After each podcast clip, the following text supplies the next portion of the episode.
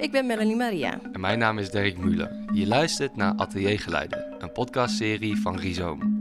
In deze serie nemen we je mee naar de ateliers van tien verschillende kunstenaars. We praten met ze over hoe ze daar werken, wat ze maken, hoe ze denken over hun werk en over hun ambities en dromen. We krijgen een exclusief kijkje in hun leven als kunstenaar, in de ruimte die zoveel betekent voor hen als kunstenaar.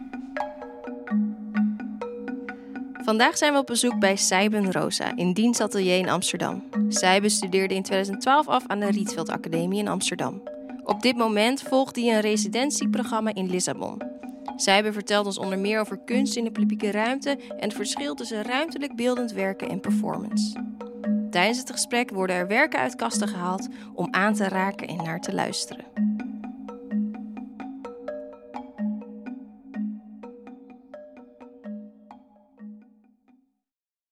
Wij zitten in Amsterdam, in een atelier. Ik ga wel de, uh, verklappen van wie dat atelier is. Nee, we weten dat al, Rosa. Uh, je kwam twee dagen geleden uit Portugal en nu zitten we in Amsterdam.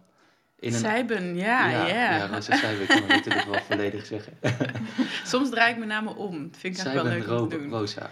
Ja, ja. Ja, omdat ik vind Seiben een beetje, een beetje non, meer non-binair. Een beetje minder binair, moet je dan zeggen. En, uh, en Rosa hebben sommige mensen als achternaam. Dat vind ik eigenlijk oh, ook wel leuk. Dus, ja, dus is het dan Seiben vandaag? Ja, laten we dat doen. Ja, nou, ja. vind ik een goed idee. Ja. ik zag gelijk wel een naam, want als je, we zitten in een supermooi gebouw hier in Amsterdam. Um, en dan moet je helemaal hier hoog de trap op. En dan staat dan, eigenlijk andersom dus, ja, Rosa Seiben, Seiben Rosa, staat hier al helemaal op de, op de deur. Maar eigenlijk zijn er weinig sporen in dit atelier van Verder, ja.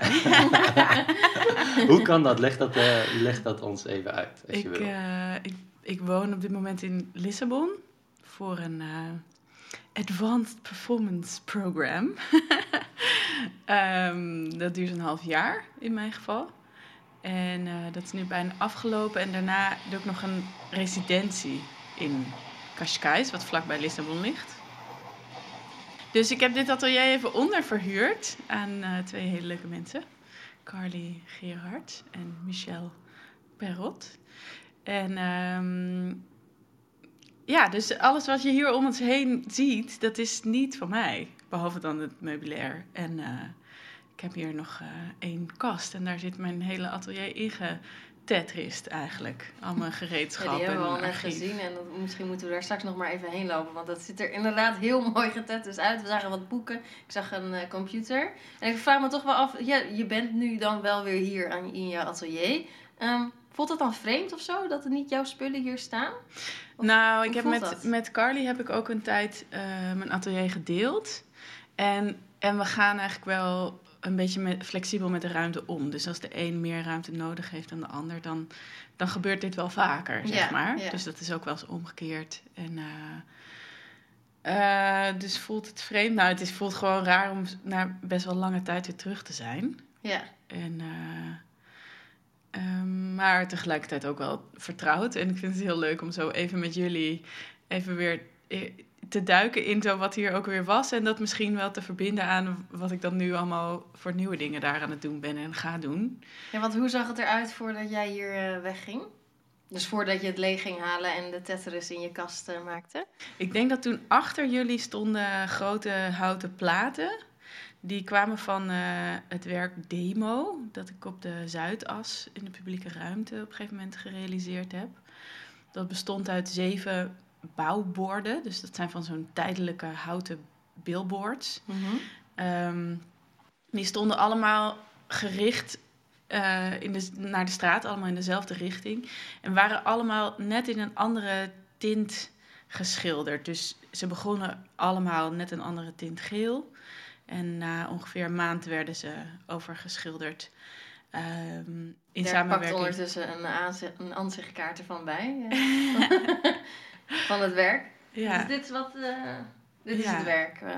Ja, klopt. Wat, je daar, wat jij nu ziet is, uh, is de tweede overschilder performance. Mm -hmm. En dat was een samenwerking met Tracy en Michael van Black Women Amsterdam.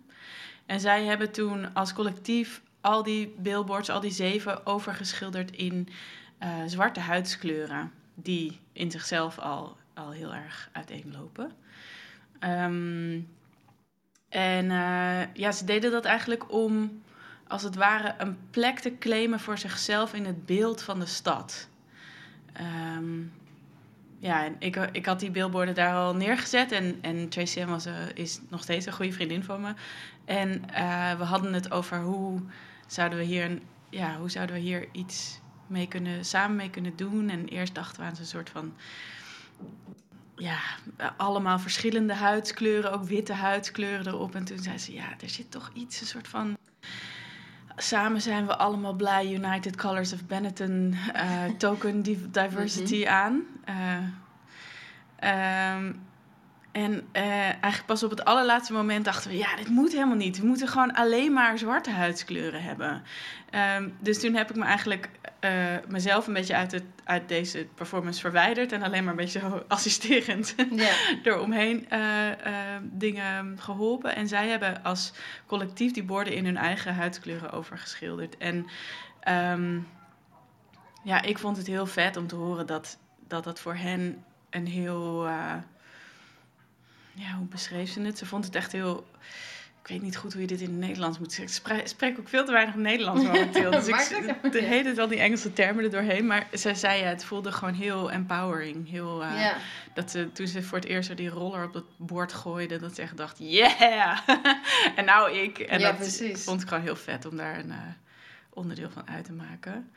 En is ja. dat hoe vaak, of misschien vaak, zeg maar, het is een vet interessant proces. Eigenlijk begin je met een bepaald idee en, en, je, start ermee, je zet het praktisch op. En dan, maar eigenlijk merk je in het proces van, goh, er is iets niet helemaal kloppend. Ja. En vind je het dan moeilijk om weg te stappen? Want je zegt, ik, ik cijferde mezelf, niet cijfer, maar ja, misschien blurde je jezelf een beetje dan, hè? Oh ja, nou in dit geval uh, niet, omdat ik, ja, omdat ik daar gewoon... Uh, omdat ik gewoon heel erg in geloof dat we als witte mensen gewoon ruimte moeten maken. Ja.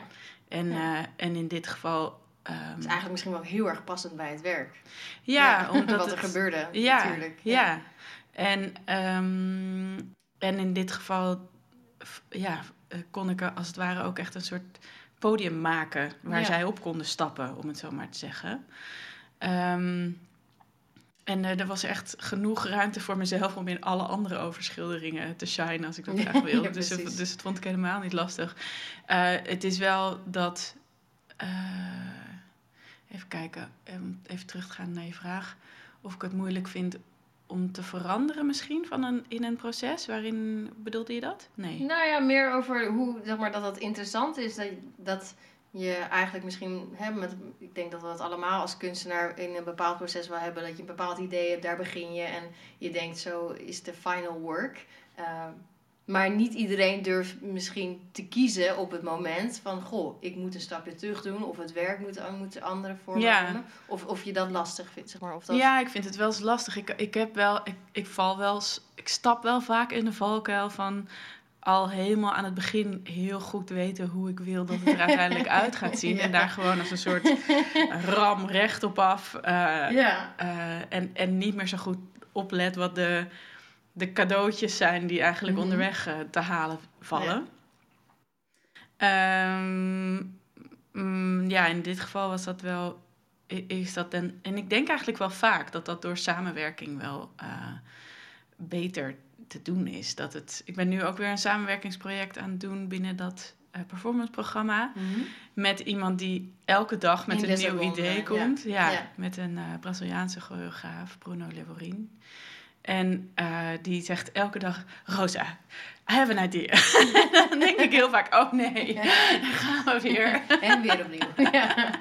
Maar hij heeft juist de neiging om heel erg, uh, wat dat betreft, te, te zwemmen. Dus ik denk mm -hmm. dat we elkaar daarin uh, juist wel goed aanvullen. Want het, hij zorgt er wel ook voor dat, het, dat we in beweging blijven. Ja. Dus het, ja, ik denk dat samenwerking daar wel een, een remedie voor is. Ja. Wat goed. Ja, ja, ik vind samenwerken persoonlijk Ehm, Verschrikkelijk. verschrikkelijk. Nee, nee, nee, nee, eigenlijk niet. Ja. Maar het- wat ik... Nou, misschien even om het persoonlijk... Zeg maar, mijn partner bijvoorbeeld, die betrekt zich nu steeds meer in mijn werk. Wat heel tof is. Maar ik merk nu dat als ik al in mijn denkproces zit... komt er al, zeg maar, feedback. En dat, dat vind ik soms... Weet je, dat is Mm. best wel pittig. Want dan Mm. moet je dan weer tegenop boksen. Ja. Ehm, maar dat houdt het werk wel heel speels en vruchtbaar en zo. ja. Dus dat, eh, en hoe is het uiteindelijk afgelopen? Of afgelopen, hoe, eh, hoe is het Met dit geconcludeerd Met dit eh, Ehm, demo-werk. Nou, in dit, ja, in dit werk is ja, misschien wel, wel interessant om even te vertellen dat ik. Op een gegeven moment waren we dit aan het schilderen, waren we die overschildering aan het doen. En ehm, stapte er iemand van zijn fiets, een meneer, en die begon eigenlijk aan degene die aan het schilderen waren te vragen wat dit, wat dit eigenlijk te beduiden had allemaal. Ehm, maar het werd al snel best wel aanvallend. Mhm. Ehm, en toen zeiden zij, nou hier is de kunstenaar.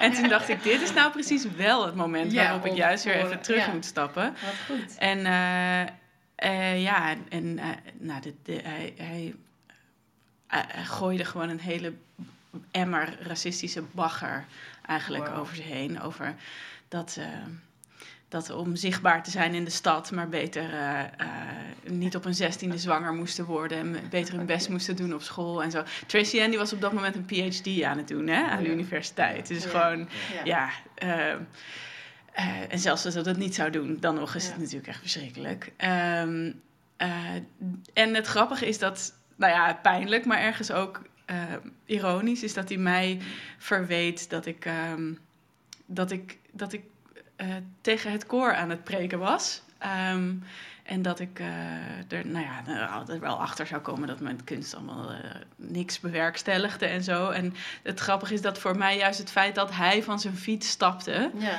om met mij daarover te praten, precies het bewijs was van, dat dat dus ja, dat dat niet het geval was. Ja. Dat het wel degelijk er iets ja, losmaakte. en dat het werk dus werkt. Ja, ja. Toch? En dat is zo eh, mooi, vind ik, aan kunst in de publieke ruimte eh, überhaupt. Ja, En, eh, ja. ja dat, je, dat je tegen kunst aanloopt waar je niet per se om gevraagd hebt. ja, precies. Ja. Ja, ja, dus dat... en dat je dus ook als kunstenaar zulke reacties mag ontvangen. Ja, het is zeg maar, ik moet er ook van lachen, omdat ja, je, je schaamt je gewoon dat mensen zo zijn. Maar het is wel, ja, alleen Ja. maar een mooi vak dat we dat kunnen ehm, doen. Dirk zit nog naar een andere foto Ja, te kijken. Ik, Ik, eh, wij hebben een hele mooie set ansichtkaarten voor ons liggen. Ehm, met allemaal jouw werk erop. Mhm, mhm. En eh, nu zie ik een werk met dezelfde titel, maar dan ge- gele. Ja, dat was dus de eerste, eh, Ah, ja. de eerste overschildering. Eh, die heb ik samen met mijn stagiairs en vrijwilligers gedaan op dat moment. Eh, fantastische groep mensen. het was binnen de Get Lost Art Route. Die opende het uit als liep op dat moment. En ehm, de sponsoren van het werk, namelijk ehm, de gemeente Amsterdam en ook de aannemer die de Zuidas, het station, aan het verbouwen is, die hebben uiteindelijk besloten om samen met een groep bewoners het werk nog langer te sponsoren. Dus ook na deze twee, of ik geloof dat er toen drie eh, overschilderingen waren geweest, hebben zij het werk voor nog wat langere tijd aangekocht. En de derde keer eh, zijn alle borden in roze tinten overgeschilderd. Samen met wat mannelijke werknemers van de Zuidas. Eh, dat was echt. dat was net zo moeilijk als je denkt dat het is. om ze zover te krijgen. Maar daarmee wel. eh, ja, ik vond het echt verschrikkelijk, dat moment. Omdat, omdat ik wel het heel interessant vond om dit te doen. En. en dat wel. Oh, ik praat een beetje uitgebreid over deze dingen. Nou ja, goed. Ik ga gewoon door. Ehm, eh, ik vond het wel. Er zat op zich een, een goed idee achter, denk ik. Maar ik vond het heel confronterend dat het ook daadwerkelijk zo was. Dat ik gewoon veel minder serieus genomen werd zodra ik met roze aan de slag ging. Dus dat ik daar zeven tinten roze verf stond uit te zoeken in de Hoornbach. En dat de medewerkers me ineens ja, veel minder serieus namen. Want ja, als je, zeven, als je, weet je wel, als je liters roze verf aan het inslaan bent, dan ben je of eh, een klein kind. Of gewoon niet helemaal goed in je hoofd, lijkt het. Dus ja, de, het, ja werd gewoon, ik werd gewoon echt minder serieus genomen. Ja. Ehm, Ehm, En dat is dus ook de manier hoe eh, in jouw praktijk performance, eh, dus eh, misschien het uitvoeren van het werk en het sculptuur bij elkaar komen, het object. Zeker, ja, dat is wel een, een Eh, voorbeeld. Is dat ook de, de- de rode draad in je werk? Dat, dat je objecten maakt, maar dat er tegelijkertijd eigenlijk altijd een, een performance aan vastzit. Het is wel in ieder geval een rood- rode draad van de vorm van mijn werk. Ja, Ja. ja. Eh, Want ik heb wel vaker geprobeerd om alleen sculptuur te maken, omdat ik dacht, nou, dat lijkt me nou handig. Neerzetten. Ja. maar dat, dat lukt me uiteindelijk toch nooit echt. Omdat ik gewoon vind dat een, ehm, ja, dat een object en hoe we naar een object kijken... gewoon voor een heel groot deel bepaald wordt door de situatie waar die zich in bevindt. Dus als ik jou iets wil laten zien, dan zal ik van die situatie toch ook eh, me bewust moeten zijn. En daar kan je dan ook iets mee doen. dus dat is, dat is wat er meestal gebeurt. Dat ik, eh, ja, ik, ik heb bijvoorbeeld eh, toen, ik- toen ik nog aan de Rietveld Academie studeerde, wel eens een keer een object gemaakt. Waarvan ik dacht, nou, dit wordt nou gewoon een, een fijn ding om, eh, om vast te houden. Nee, wacht even, dit vertel ik niet goed. Ehm, eh, ja, het was zo. Ik ging, ik ging naar Art Rotterdam toen ik nog studeerde aan de Rietveld Academie. En toen eh, verbaasde ik me eigenlijk over hoe weinig performance daar te zien was. Ehm, en hoeveel kunstwerken die eigenlijk gewoon een heel lekker behapbaar formaat hadden. Dat je eigenlijk bij wijze van spreken onder je arm mee naar huis kunt nemen en boven de bank hangen. En dat snap ik ook wel, want het verkoopt gewoon veel makkelijker, omdat het gewoon veel beter bezitbaar is. Ja. Uh, maar ik was daar ergens wel een beetje verbolgen over, denk ik. Ik was daar een beetje jaloers op. En toen ging ik naar huis. Ik dacht, ik ga, daar, ik ga dat gewoon ook eens een keer doen. En ik ga daar, ik ga daar niet in mijn, in mijn verbolgenheid zitten daarover. Maar ik ga gewoon uh, mezelf dat eens als opdracht geven. Of ik dat ook kan doen. Een heel bezitbaar kunstwerk maken. Um, en toen dacht ik dan, als ik dat dan ga doen, dan ga ik dan ook iets maken dat heel erg bezitbaar is. Dus toen heb ik een object gemaakt dat, uh, dat bedoeld is om altijd met je mee te nemen. Dus dat eigenlijk net als misschien een flesje water. Uh, um, net als een flesje water gewoon altijd in je tas mee kan. En dat je naar het park gaat met vrienden en dat je zegt: hé, hey, ik heb kunst bij me, wil je het zien? En dat je het uit je tas haalt en dat dat dan gewoon de expositie is. Dat je daar niet per se een white cube voor nodig hebt.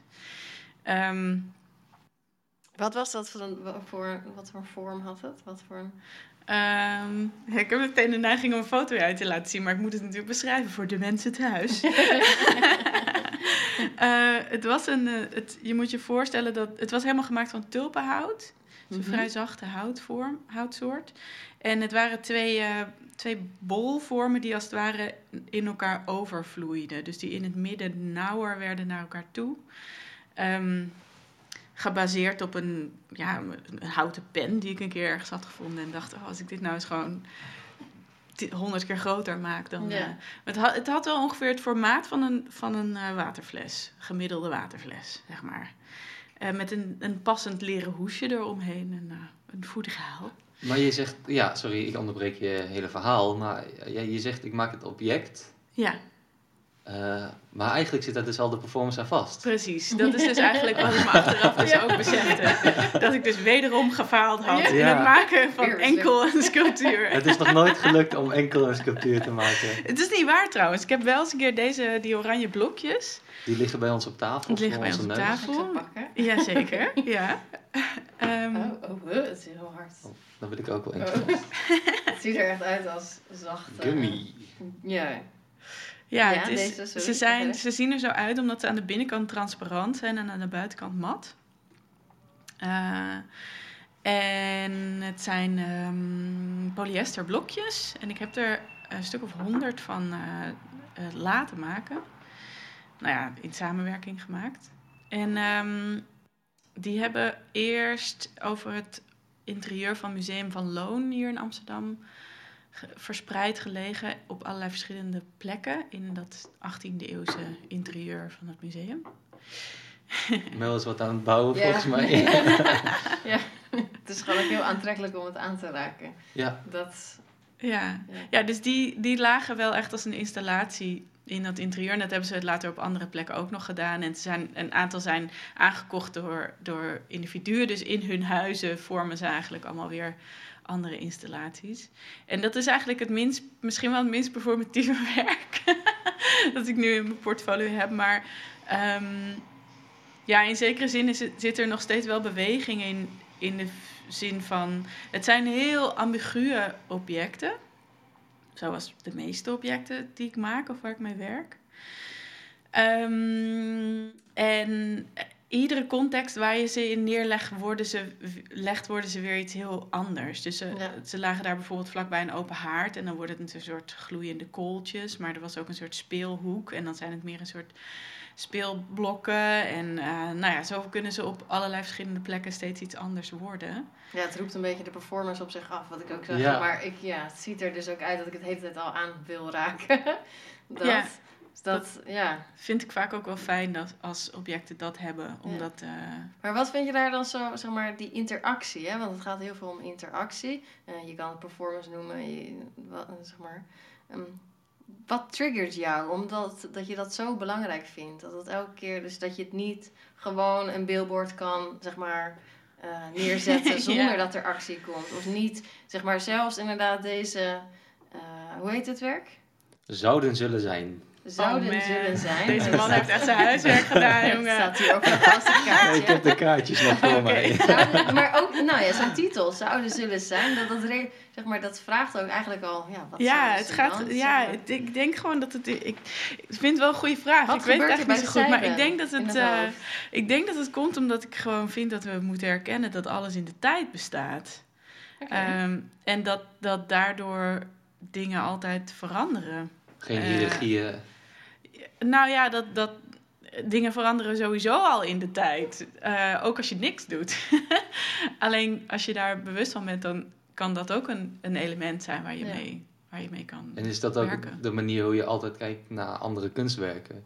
Bewegen die, altijd, bewegen die ook voor jou? Altijd, zeg maar. Een, eh, een Marcel Duchamp, een van de, de urinoir. De, Ja, ik denk dat, het, ik denk dat uh, dat werk... Ja, alles, weet je, doordat, het, doordat de tijd verstrijkt, verandert de context sowieso. En daarmee wordt dat werk ook met iets anders. Daardoor kijken mensen er anders naar. Daardoor uh, verweert het object misschien wel fysiek. Vergaat het langzaam. Ja. Uh, maar het, definieert ook zijn eigen tijd, tijdsgeest. Uh, en sommige mensen zullen ook zeggen: je moet er naar terugkijken met dezelfde ogen van toen. Anders ja. Anders, anders gebeurt er dit.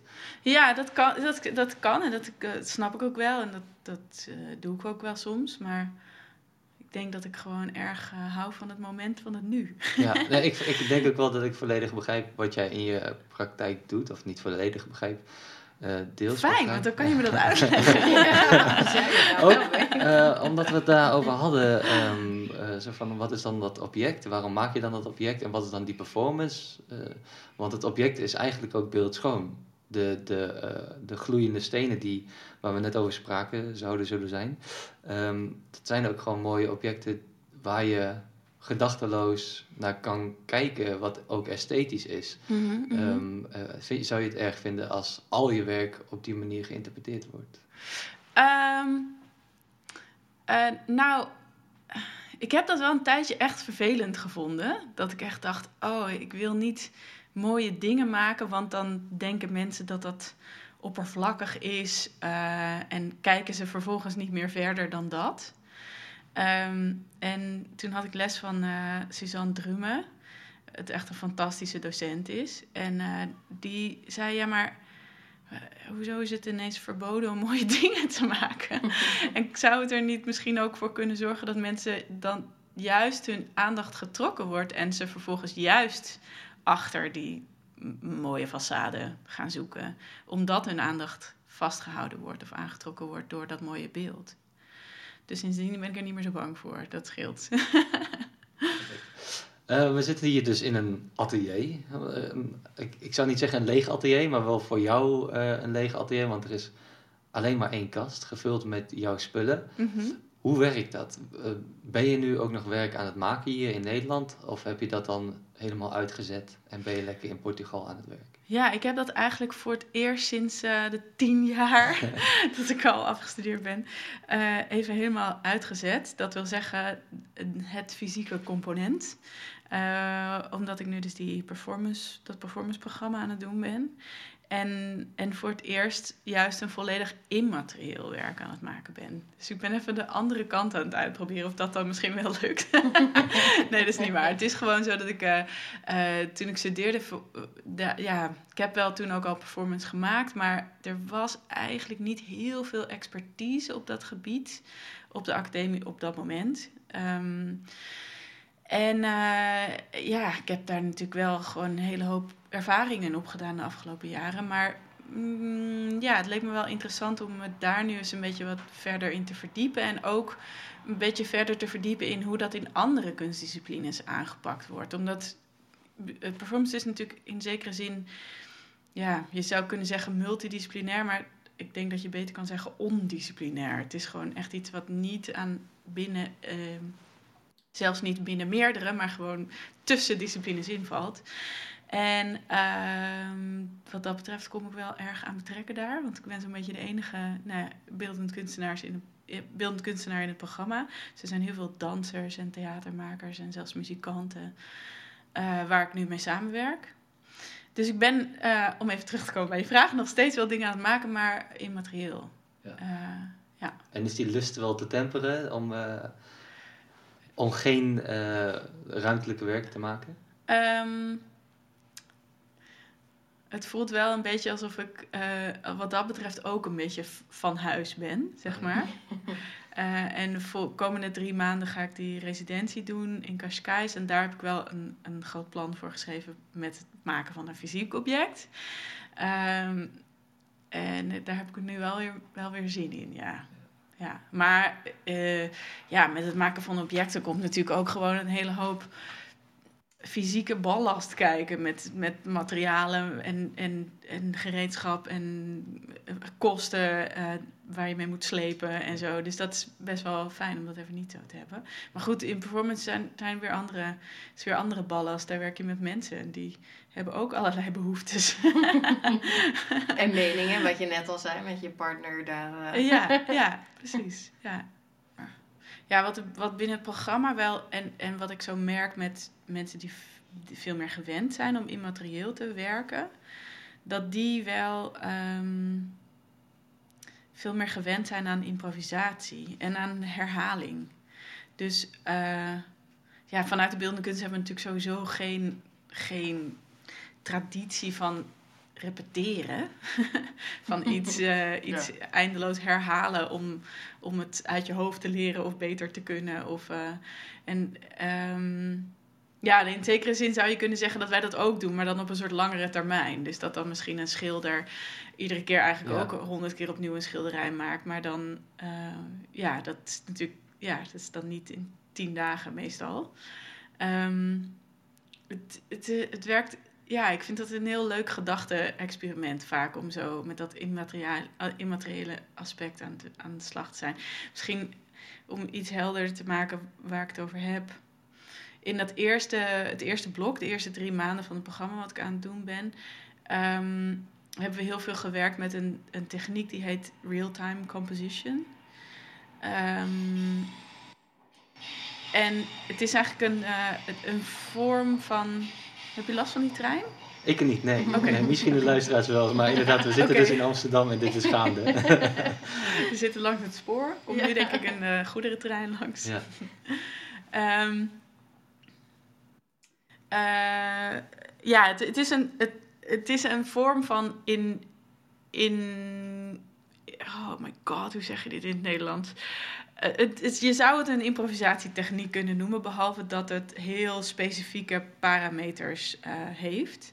Waardoor de makers ervan, Joao Fiadero, um, die noemt het daarom niet een improvisatietechniek. Um, maar we waren dat zo richting een presentatie van het einde van die... Jezus, wat ben ik lang van stof. Tering.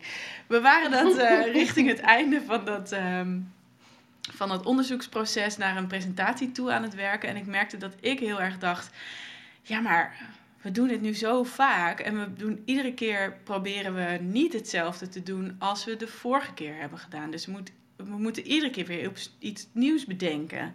Maar raken die ideeën dan niet op een bepaalde manier op of zo? Raak je dan niet op een gegeven moment gewoon helemaal leeg geïmproviseerd? Ehm, maar tegelijkertijd is het heel interessant dat als je dat dan weer steeds opnieuw doet, dat je eigenlijk ook iedere keer opnieuw aan jezelf bevestigt dat het dus weer opnieuw kan of zo. Dat, dat je altijd weer op nieuwe ideeën kan komen. En dat geeft dan ook wel weer heel veel vertrouwen. Dus het is. Ehm, ja, en ik sprak dat. Ik was daar zo over aan het nadenken en ik sprak dat uit. En toen zei, uh, zei iemand uit die groep tegen mij: Welcome to the immaterial world. en toen dacht ik, oh ja, ja, dit is misschien precies waar dit allemaal over gaat nu. Gewoon precies dat. Ehm, ja, je merkt het. Ik, ik ben het zelf nog een beetje in mijn hoofd uit elkaar aan het kammen. Want het, ja, ik zit er echt nog heel erg middenin.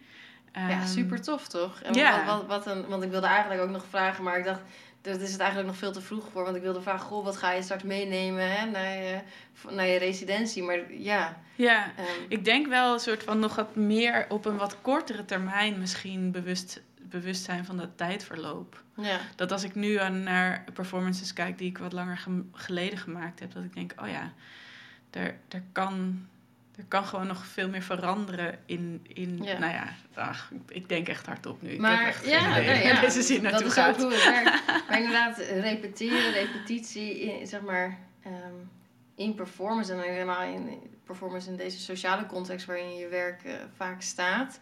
Um, valt dat te repeteren? Dat, dat is dan ook denk ik een vraag. Zo'n. zo'n ja, dat is dus het interessante. Dat, dat, uh, dat... Ook denk het aan hè, het meenemen van het moment en de tijd van het nu. Ja, ja dat, dat is dus, vind ik, het interessante aan improvisatie. Dat je het dus wel kunt trainen, maar niet kunt repeteren. Ja.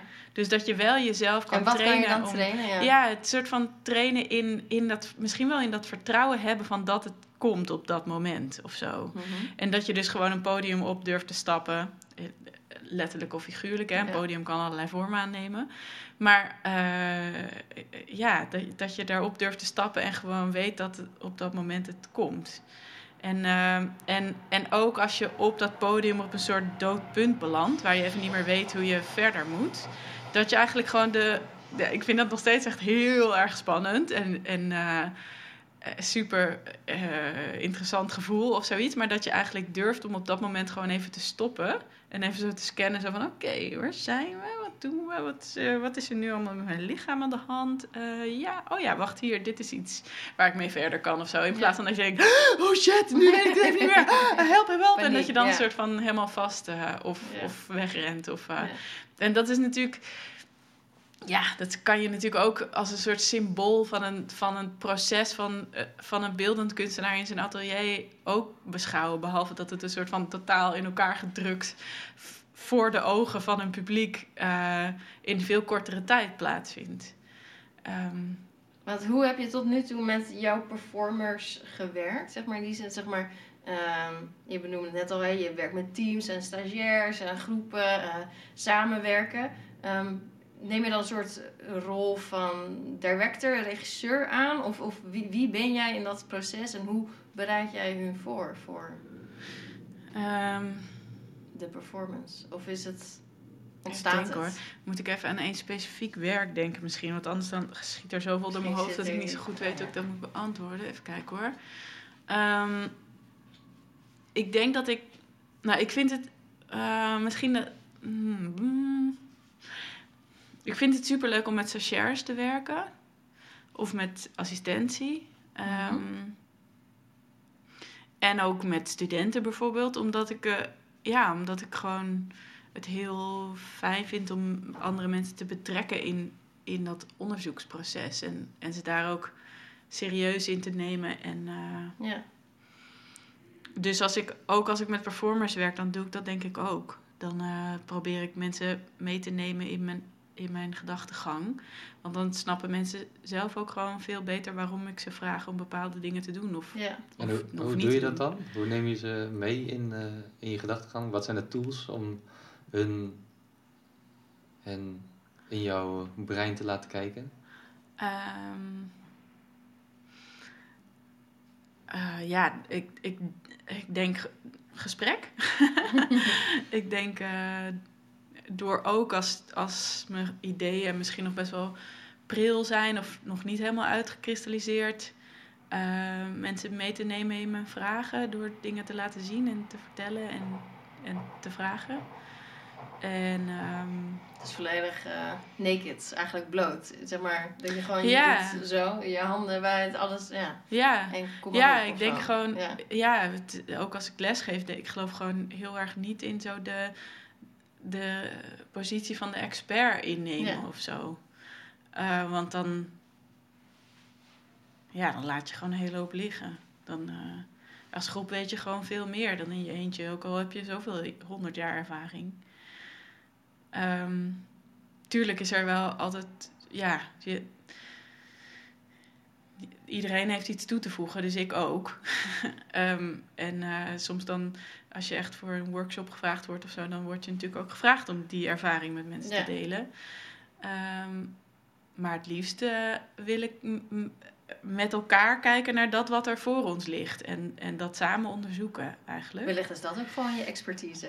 Ja, ja, misschien Ja. wel. En ik denk dat uiteindelijk, als ik bijvoorbeeld met, met assistentie of stagiairs werk, dan zeg ik wel ook van tevoren duidelijk van, oké, wat we gaan doen heet uiteindelijk mijn werk. Dat je dat Ja. weet. Ja.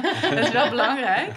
Eh, dat betekent dat als we ergens niet uitkomen of het niet over eens zijn, dat ik uiteindelijk verantwoordelijk ben en de beslissingen neem. Ja. En eh, ja, ehm, eh, en, en dat betekent ook dat als je straks een briljant idee hebt en je wilt dat liever voor jezelf houden, dan moet je het dus even niet zeggen. dan Dat mag dat gewoon, goeie. zeg maar. Eh, ja, dan, ehm, dat kan natuurlijk. Ehm, dit is ook mijn, eh, ik heb een, een trui aan, lieve luisteraars, waarop staat I might be wrong. Gemaakt door een kunstenaarscollectief uit Engeland.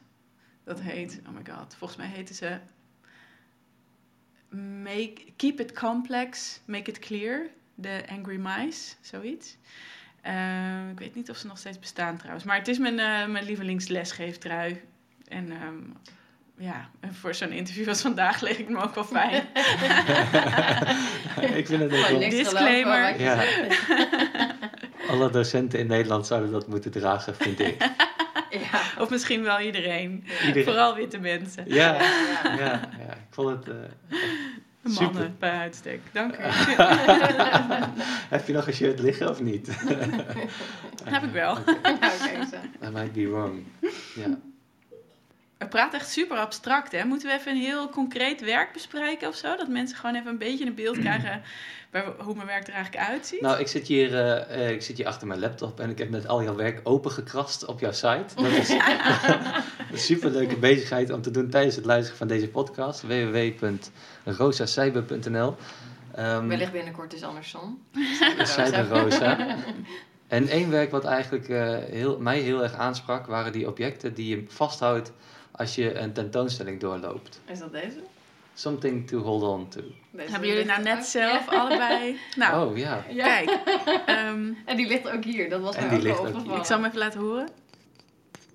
Hoor, Wat- je, hoor wat- je hier iets van? Ja, ja zeker. Ja, ja. Oh ja, heel mooi. eh, hoge, hoge pitch. Wat zijn de objecten? Wat heb je gemaakt? Ehm, het werk Something to Hold On To is een samenwerking met David Bernstein. Ehm, het is een verzameling van 13 of 14 objecten die ehm, bedoeld zijn om eh, vastgehouden te worden. Wij krijgen hem even in de handen, ik vooral. Het is een van die, een van die serie objecten. En ehm, het werk is eh, tentoongesteld in Sculpture Center in New York City. Wat echt voor ons echt een hele vette mijlpaal was. Ehm, en aan de, in de, aan de binnenkomst, bij binnenkomst aan de balie, eh, lagen die objecten uitgestald over de, over de welkomstbalie. En werd er aan je gevraagd... ehm, Would you like something to hold on to? En dan kon je in ruil voor je ID-kaart een van die objecten uitkiezen en vasthouden terwijl je de rest van de groepsexpositie bekeek. En uh, de objecten die waren van allerlei verschillende materialen gemaakt. Dus die je nu vast hebt is geanodiseerd. Andoniseerd. Ik, kan nooit, ik weet nooit goed hoe het uitspreekt. Aluminium is het. Um, en, uh, maar er waren ook glazen objecten en siliconen objecten. En uh, houten objecten. Dus heel verschillende tast. ze voelen allemaal heel anders. En ze ja, we wilden graag kijken of we mensen niet alleen maar een, een visuele, maar ook een, een tastervaring konden bieden die ze op een bepaalde manier een soort comfort uh, zou bieden in het, het oncomfortabele wat het geconfronteerd worden met hedendaagse kunst uh, soms misschien wel kan zijn. Ja, ja. dit is natuurlijk moeilijk om, omdat het echt een performatief werk is om dat dan uh, uit te leggen. Maar ik ben heel benieuwd, wat is jouw inbreng uh, misschien is het niet zo hard af te scheiden, maar wat is jouw inbreng in dit werk en waar, wat is de inbreng van da David? De, in die samenwerking? Ja, in die samenwerking. En die was echt heel um, symbiotisch, zeg maar. Dus uh, we hebben en de objecten samengemaakt, hoewel hij in Brussel woont. Dus we hebben sommige objecten wel op afstand gemaakt. Deze heb ik bijvoorbeeld gemaakt, maar naar aanleiding van een, een idee van David. Die had ooit dit, deze vorm in mijn atelier zien liggen. En die zegt dan, hé, hey, maar kun je niet die vorm gebruiken en uh, dat dan in aluminium proberen te maken? En dan nou ja, ben ik dat aan het doen en dan uh, hebben we het weer over de kleur. En zo heb, heeft hij ook voor mij een object in koper gegoten dat ik gemaakt had. En dat hij dan weer, nou ja, dus die, het productieproces gaat heel erg, loopt heel erg door elkaar heen. En daarna hebben we er nog een paar dagen en nachten hier in dit atelier uh, een aantal objecten zitten maken. Um, en... Het voelt ook echt heel lekker in de hand. Het ligt ook heel lekker. Zeg maar, hebben jullie daar ook onderzoek naar gedaan? Van goh, wat voor een object? Of... Uh, ja. Maar je hebt natuurlijk wel, zeg maar, uh, ik moet dan denken uh, aan die, al die hele fidget rages. Ja, ja, ja. Rages? Rages? Fidget, ik kan niet meer zeggen. Fidget rages, nou, maakt niet uit. ik kan niet meer zeggen fidget rage. ja. De rage nou, waarbij je met maar je... je continu, zeg maar, je hebt van die, van die fidget spinners, maar je hebt ook van die, van die drukdingen. Zeg maar, dat zijn, ja, dat is ook helemaal wetenschappelijk onderzoek naar gedaan. Uh, bijvoorbeeld ook uh, voor mensen, kinderen met ADHD en zo, die dat, wanneer ze dat vast hebben, ze beter kunnen concentreren. Of, en zo heb je natuurlijk hè, um, andere objecten die inderdaad voor comfort zorgen. Hebben jullie ook ja, jullie proces daarnaar gekeken? Of zijn jullie gewoon op eigen gevoel? Um, ja, allebei denk ik. Ja. we, we, hebben niet een soort van wetenschappelijk onderzoek uitgevoerd natuurlijk, maar um, ja, ik, ik vind het zelf gewoon altijd heel fijn aan objecten als ik ze aan mag raken. En, ja. en het, het is praktisch natuurlijk heel begrijpelijk dat je veel kunstwerken in een museum niet aan mag raken. Maar ik merk dat een publiek vaak heel blij verrast is dat dat wel mag. Um, ik heb gisteren toevallig een, de, ik heb daar over dit werk een documentatiefilm gemaakt in mijn website staat. Um, en daarin zie je ook de, de staff members, de werknemers van Sculpture Center, die over hun ervaring met dit werk vertellen. En uh, wat me nu even te binnen schiet, is dat een van hen zegt: Ja, ik vind het heel gek dat dit werk um, nou, sowieso dat het ervoor zorgt dat het publiek veel meer uh, geneigd is om met, met mij over hun ervaring met het werk te praten. Dat die drempel heel erg verlaagd wordt. Maar ook dat als ze eens een keer toestemming krijgen om iets aan te raken en met zich mee te nemen, dat ze dan bijna een beetje angstig zijn of een beetje terughoudend zijn om die verantwoordelijkheid aan te gaan. Terwijl als we het ze verbieden ja. en ze krijgen wel de kans om het stiekem te doen, dan they, they just have a field day. Ja. Um, uh, dus dat ze, dat, ja, ja, ik weet niet hoe je dat in het Nederlands zegt, maar dan gaan ze juist helemaal uit de plaat. dan gaan die vingers helemaal zo kriebelen van ik moet het aanraken. Ja, ja. ja um, ik vind dat dat is wel iets waar ik, waar ik een beetje mee door aan het gaan ben. Zo dat, dat uh, idee van van zorg dragen voor een object. Um, na dit werk heb ik een werk gemaakt voor specifiek alleen maar voor mijn opa. Eh, ik weet niet of dat ook in de ansichtkaartenset zit trouwens. Misschien wel. Ehm, ja, die is daar dan weer, daar, daar weer een verdere versie van. Maar dat werkt voor mijn opa. Dat was een, uh, mijn opa die, die kreeg in de laatste jaren van zijn leven last van afasie. Dus hij kon niet meer goed woorden, formuleren.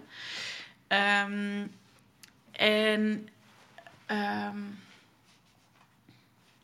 uh, dat viel ook nog samen met de coronacrisis. Um, dus op het moment dat ik eigenlijk alleen maar met hem kon praten, of alleen maar met hem contact kon maken door aanraking. En dat deden we dan ook veel. En knuffelde veel en hielden veel, handen vast. En uh, uh, als ik met hem naar het park ging, dan liet ik hem ook wel dingen voelen of zo. En dan gaf ik hem een kastanje en dan zag ik hoe hij daar dan zo mee in zijn handen zat. En, uh, dus ik probeerde echt via die tast contact met hem te maken. Net op dat moment mocht dat helemaal niet meer. Mochten ja. we elkaar helemaal niet meer aanraken.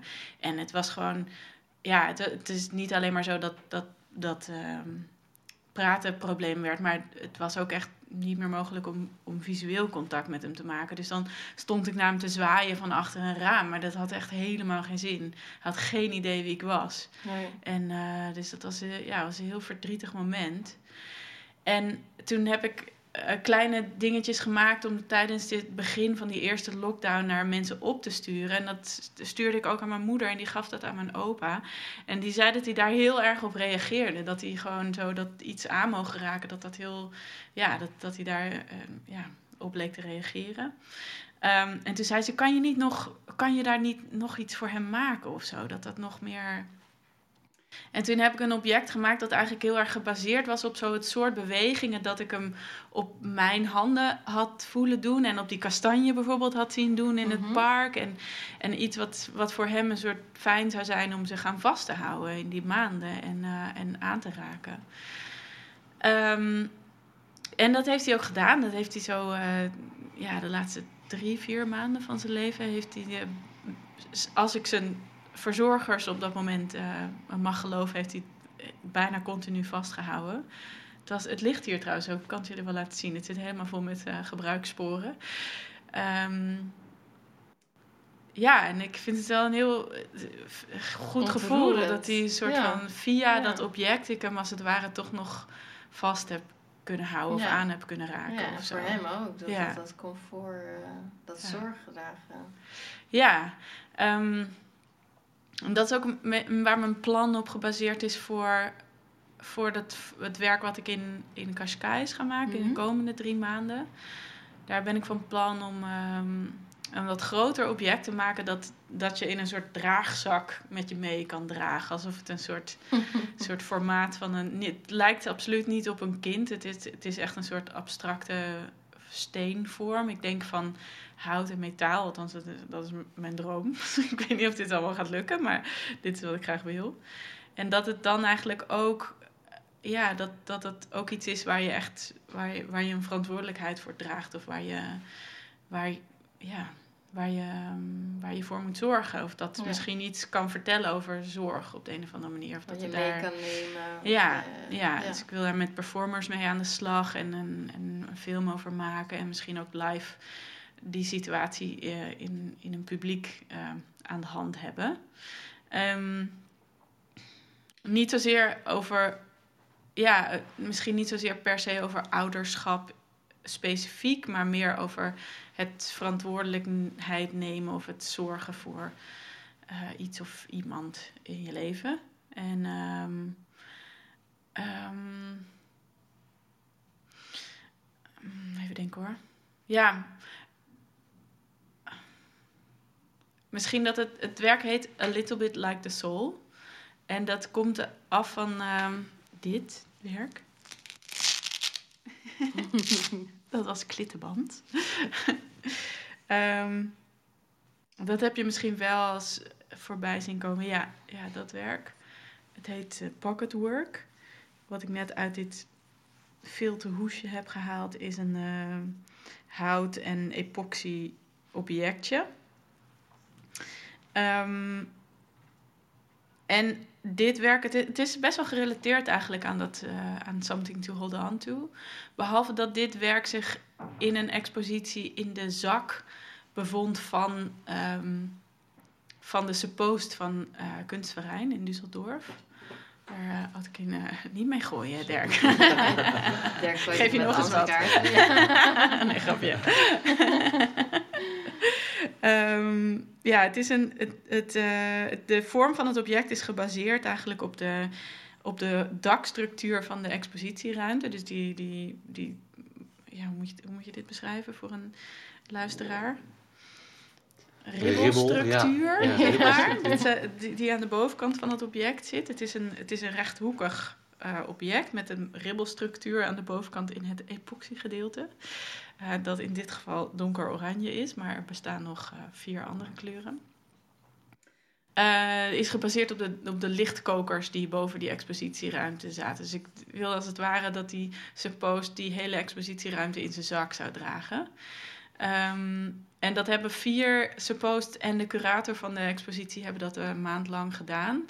En ze hebben dat ook buiten de expositieruimte. Ze hadden echt hun eigen object. Dus ze namen dat ook mee naar huis en ook mee naar de supermarkt of de sportschool. Of, uh, um, dus nou ja, wat ik van ze terugkreeg is dat dat dus ook best wel echt zwaar kan zijn. Dat het ook, ze vonden het heel leuk, de meesten vonden het heel leuk.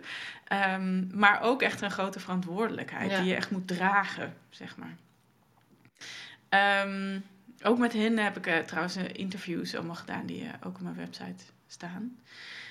Um, en waarom ik dit ging vertellen is omdat die, die titel, A Little Bit Like the Soul, die komt er eigenlijk van af dat in die interviews de curator van um, die expositie, die dus ook dat object een maand bij zich gedragen heeft, dat hij zei, ja, het, het hielp me eigenlijk om bepaalde heel basale concepten uit jouw werk uh, concreet te maken voor een gesprekspartner. Dus dat ik aan hen kon zeggen: um, uh, waar zit nou eigenlijk de kunst in dit werk? Uh, als je dit in stukjes zou opknippen.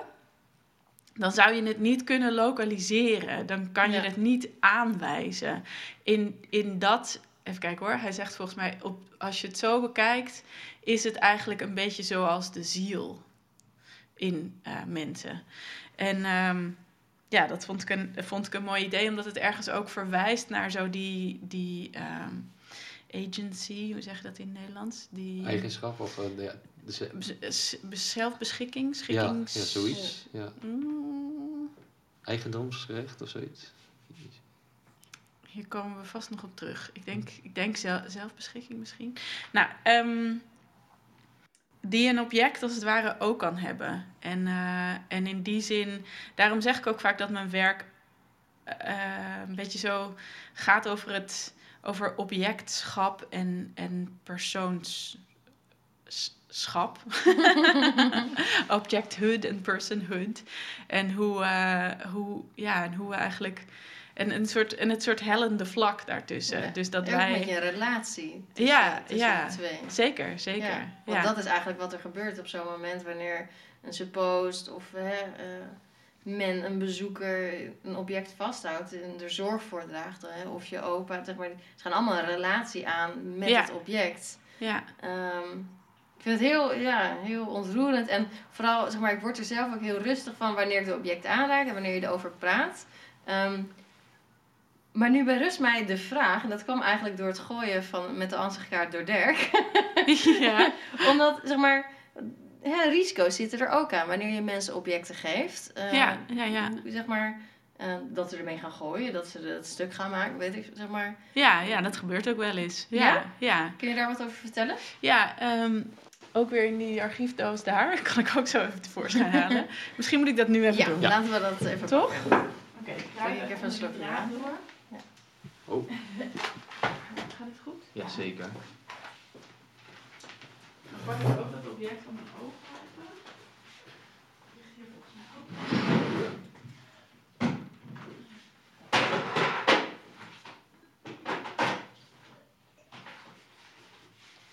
Je hoort dus op de achtergrond uh, allerlei uh, spannende dingen pakken uit een doos.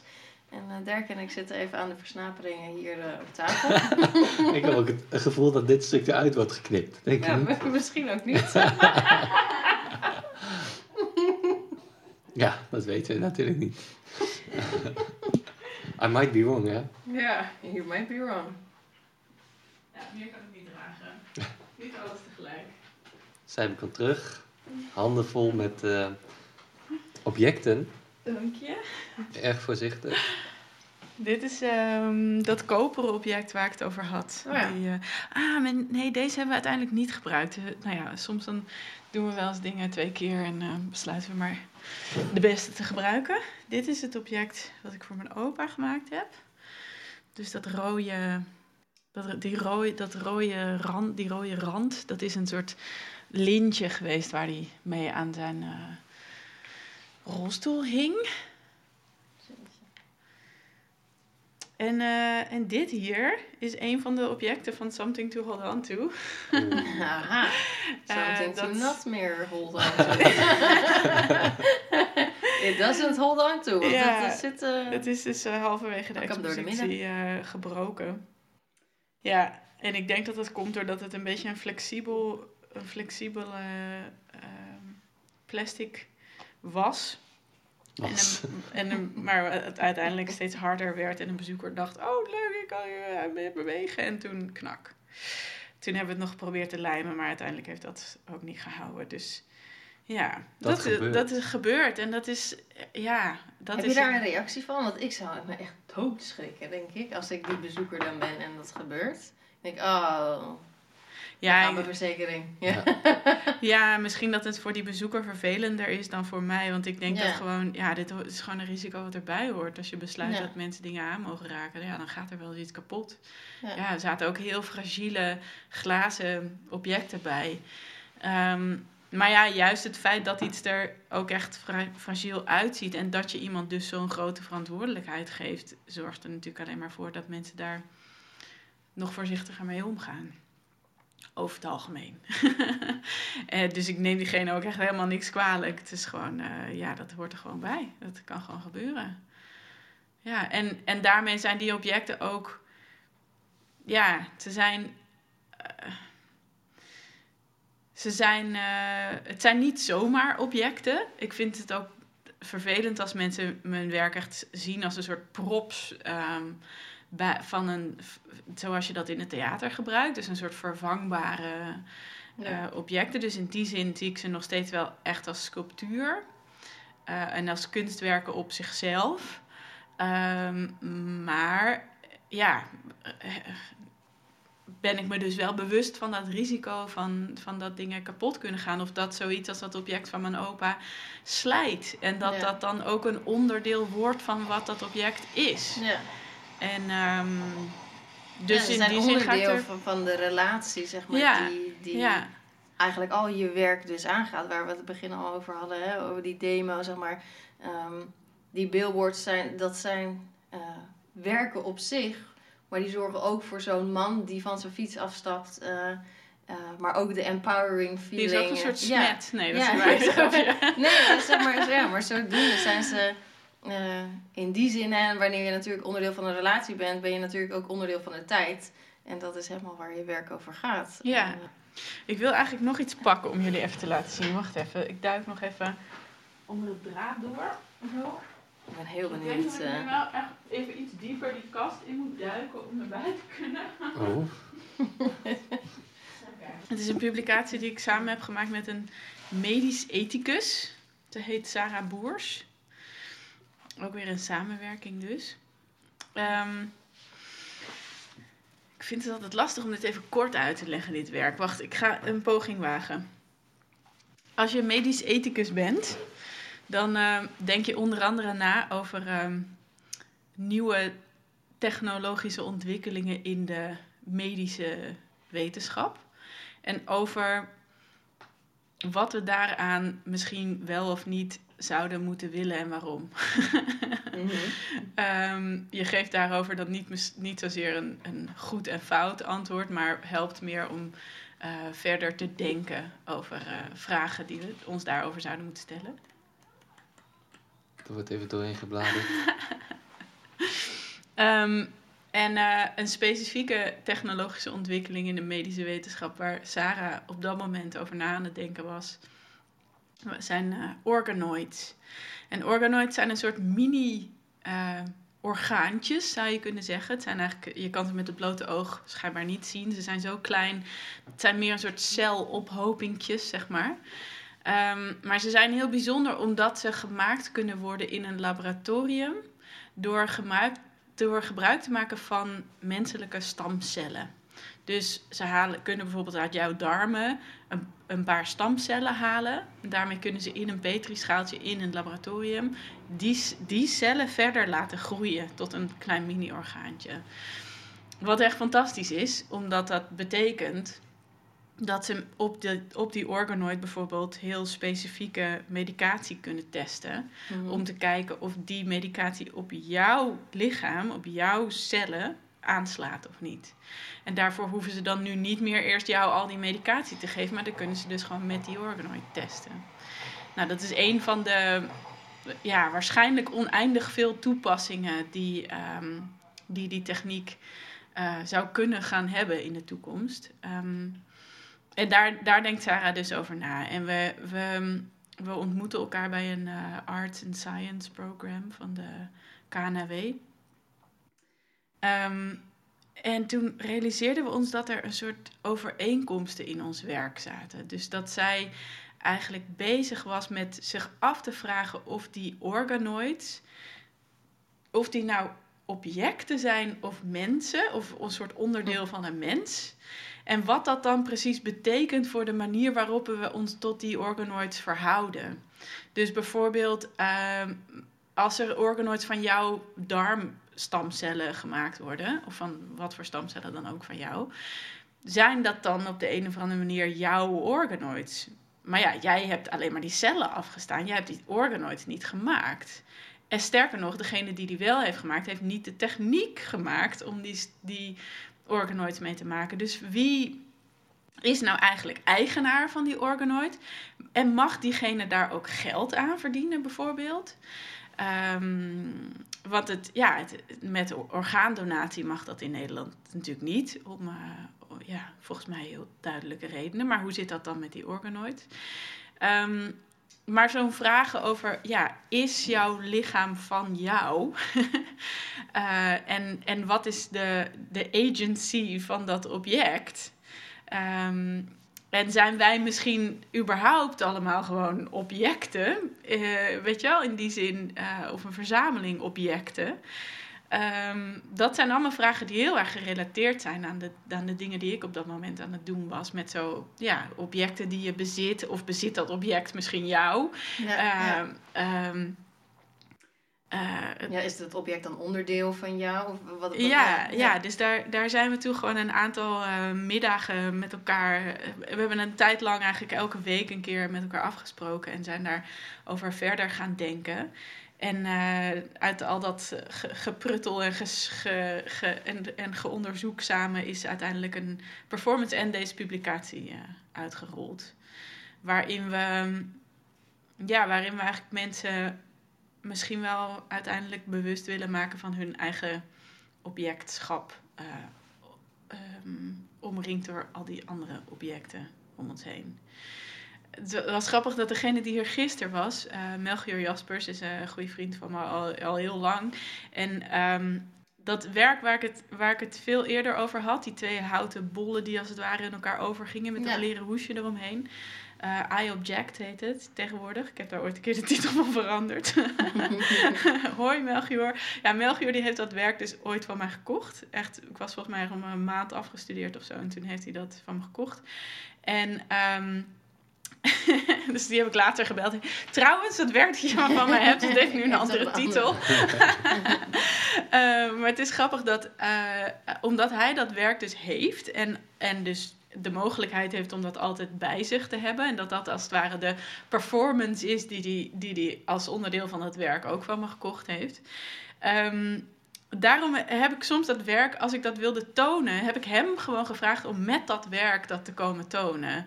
Dus ik had op een gegeven moment in Duitsland een, een residentie. En toen heb ik hem gevraagd om bij de persconferentie te zijn. als eigenaar van dat object. om dat werk uh, met, met ons allemaal te delen daar op dat moment. En. Ehm, ja, in die zin is hij dus eigenaar van dat object, maar heeft dat object als het ware ook een beetje bezit van hem genomen. Is hij ook in dienst van het object eigenlijk eigenaar van het object, om het zo maar te zeggen. Dus uh, nou ja, dat is misschien een voorbeeld van zo die, diezelfde verhouding zoals die uiteindelijk... Nou, dit soort gesprekken heb ik dus de met Sarah uh, gevoerd. Um, en ja, dat heeft echt superveel opgeleverd uiteindelijk. Er zit natuurlijk ook een, een, heel donkere, gevaarlijke kant aan mensen als objecten beschouwen. Of als een soort bezitbaar object. Um, uh, daar ben ik me terdege van bewust. um, maar misschien dat het, dat, het, dat het soms ook best goed is om je, om je even ervan te bewust te worden dat we ja, zolang je dit misschien niet over andere mensen doet, maar over jezelf, um, probeert te, te realiseren dat we, dat we ook maar een ding zijn dat vergaat. Ja, ja iets wat... Uh, en bestaat in de tijd. Ja, ja, ja precies. Ja. die komt terug op het begin inderdaad waar we het over hadden. En voor mij voelt het ook zo. Een, uh, niet een rond verhaal, maar een open rond verhaal is dit. Uh, um, ook omdat ik hier lees, isn't talking to a performer like touching a sculpture. Dat is... Um, ik, ik ging dit gesprek meer in met een, een grens tussen het object en die performance. Mm -hmm, maar dat is veel meer intertwined, veel meer met elkaar verbonden en um, het vormt samen iets nieuws in plaats van dat het uh, te definiëren valt. En dat is dus ook niet gelukt in dit gesprek. Vind je wel wel? nee, nee, want ik zat me ook nog net af te vragen van uh, jouw werk um, en hoe je dat dan ook tegen je stagiairs en je performance vertelt. Uiteindelijk is het wel mijn werk, is het wel Cyber Rosa. Uh, het werk. Um, maar zijn die objecten van Zijbe of zijn ze ook gewoon, zeg maar, is het werk gewoon ook het werk zonder dat ze eigenlijk van jou zijn? Dat is gewoon iets waar ik aan moest denken. Mhm, um, mm ja, misschien dat ik wel gewoon een, uh, dat ik eigenlijk gewoon in dienst van mijn praktijk ja, ben. Ja, ja, En dat die praktijk gewoon iets is dat op zichzelf een leven leidt. Ja, ja. misschien, uh, ja, zo voelt het soms een beetje. uh, maar ja, tegelijkertijd heb ik natuurlijk, ben ik ook een gelijkwaardige samenwerkingspartner in dit. Uh, Precies. in deze ja, misschien is het zo, is het werk niet, niet het uitkomst van, hè, van wat jij als kunstenaar maakt, maar de partner waar jij ook heel graag mee werkt. ja, ehm, ja. Super interessant, echt veel te weten gekomen van, uh, over je werk en ja ik eh, ben nog steeds elke keer getriggerd om deze ja, ik, ik objecten hier te aaien. ik heb nog wel allemaal gedachten over zo die samenwerking met je werk aangaan. Maar misschien gaan we dan te ver de diepte in. Ik weet niet of je daar nog meer over wil horen. nou, wellicht de volgende keer. Bij deze kunnen we voor deze keer afsluiten. Heel erg bedankt voor het uh, terugkomen naar je eigen atelier. All the way from Portugal. Ja, leuk dat jullie daar dat met me wilden doen. En ja. uh, heel fijn om even zo al deze verbindingen te, te maken. Ja, thanks. Kijk nog even gerust naar het werk van Rosa op haar uh, website www.rosacyber.nl um, en volg haar natuurlijk op de gram. Zeker weten. En, Ro en Rosa, Seiben, Seiben, Rosa. Um, heel veel plezier nog uh, met de verdere zoektocht in het immateriële. Um, maar volgens mij zit het immateriële eigenlijk ook al in je werk. Misschien kunnen we daar uh, goed uh, concluden. Dankjewel. Je luisterde naar Ateliergeluiden, een podcast van Lizo. Deze podcast wordt mede mogelijk gemaakt door de ondersteuning van gemeente Arnhem. Aan deze podcast werkten mee voor het interview Melanie Maria en Dirk Muller. De annotaties werden gedaan door Joris Broekhoven en Robert Speyer. De montage, het mixen en het masteren door James de Jong, Jascha Mostert. De in- en outro muziek is van Annabel Schouten en de cover illustratie werd gemaakt door Gemma Oosterhof. Voor meer informatie over Rhizoom ga je naar rhizoom.art. En als je deze podcast leuk vond, laat dan een beoordeling achter in je podcast-app.